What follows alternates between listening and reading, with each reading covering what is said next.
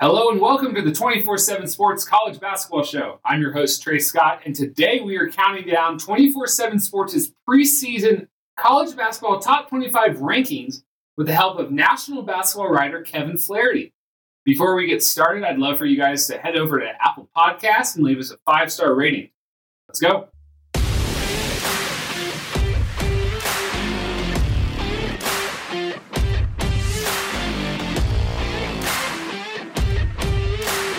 Kevin, you've got Purdue at number 25 as we begin our countdown. So the Boilermakers went 26 and 10 last year. They lost that Elite Eight stunner to Virginia. You know, maybe they could have made it all the way. They lose Carson Edwards. They lose Ryan Cline. But what do you like about what they bring back?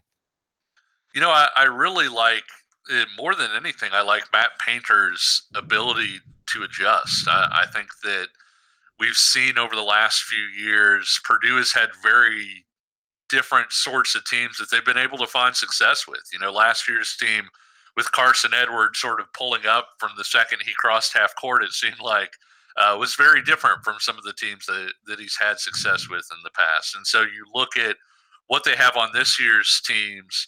Uh, Purdue looks like it's maybe in a little bit better spot than a lot of teams would be to replace somebody like Carson Edwards, who carried such a huge burden for them.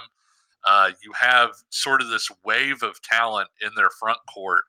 Uh, when when you look at Matt Haarms, when you look at Trevion Williams, uh, Aaron Wheeler's a guy that that's really intriguing, sort of in the college game, is a a six foot nine guy who can play the three or the four. Evan Boudreaux, uh, who who's sort of a, a, transfer shooter type guy, and, and then you have a, a multi spot guy in Nojel Eastern who can play any spot, you know, two, three, four, sort of whatever they need him to do. And so when you when you add all of those pieces together and you you have that sort of depth and, and you have Painter's sort of ability to to tweak his system according to what he needs, I, I think that Purdue's a pretty safe bet to have a pretty strong season this year. Yeah, they lose a lot of offense. And the guys you listed out, like I'm sure they can fit their role. Do you have a guy though that you can single out. I guess best player is kind of like a lazy thing to ask, but like best player or you know someone who can make up for the offensive void that you lose in Edwards and Cline.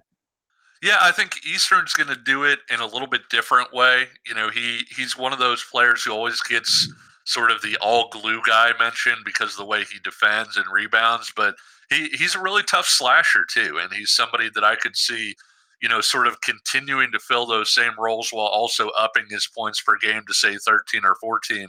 A guy that's really interesting as a scorer on this roster is a transfer guard that they got from High Point. He's uh, six foot three, 215 pounds, Jahaad Proctor, and he averaged almost 20 points a game last year at High Point. Now we've seen you know these guys come over from from smaller schools and, and sometimes it works out and, and, they wind up scoring at the same level and and there are other times where maybe you know they take it back a, a notch or two or, or, don't quite fit in. But I think Proctor's a guy that that is going to be able to fill in it some of that scoring burden. I think the other guy that stands out is Haarms inside. I think that Haarms is a guy that just based on his size, based on his skill level, is somebody who could who could maybe be in sort of that twelve to to 13 points a game range as well. And so when you have all of those guys, Trevion Williams, if he can stay on the court, he's such an efficient scorer.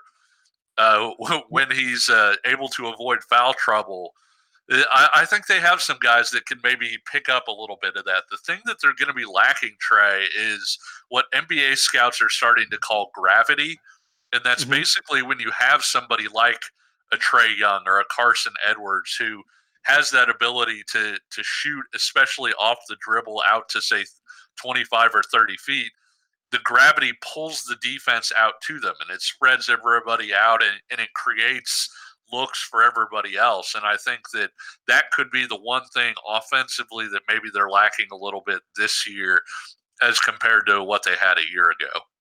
For the recruiting purposes, their class, their 2019 class ranked 58th in the 24 7 sports composite team recruiting rankings. Not a big deal, I think, when you're talking about Purdue, uh, because – these are the guys like Purdue.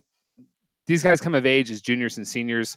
Their top guys: Brandon Newman, Isaiah Thompson, Mason Gillis. Those are the three signees. Newman was a number 126 in the composite. I'm probably not expecting much from any of these guys, just given that Matt Painter is a is an upperclassman type coach. Sure. Yeah, I, I, think you're looking at it sort of similar to to what we've seen from uh, from some of the other successful programs that maybe don't recruit at at a super high level, at least from a ranking standpoint, and that guys grow into those roles. You know, obviously Trey, you're familiar with Carson Edwards, coming from the state of Texas, was a guy that you know Texas and maybe some other schools kind of passed over, and was a guy that maybe not a lot of people were expecting him to come in as a freshman and have you know a, a huge impact. And I think you see that sort of throughout the roster. And I think the guys that that you sort of circle for Purdue and, and say, hey, watch out for these guys. Uh, are the sophomores. I, I think Aaron Wheeler, uh, like I brought up earlier, is kind of where you would expect a four or five star freshman at, at another school to be, but he's a sophomore you know, Trevion Williams is a guy that that did good things in, in, maybe slightly limited minutes a year ago as a freshman, and this year could maybe be at that same you know sort of level and play more often. And then Eric Hunter, you know, being another one of those guys as well. And so Purdue does have.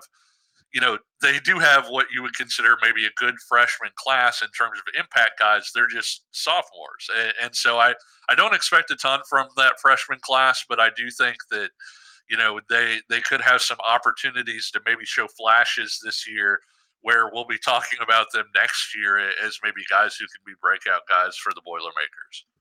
All right, that'll do it for our uh, little look at number 25 Purdue as we begin our countdown, Kevin. We'll see you guys next time for number 24.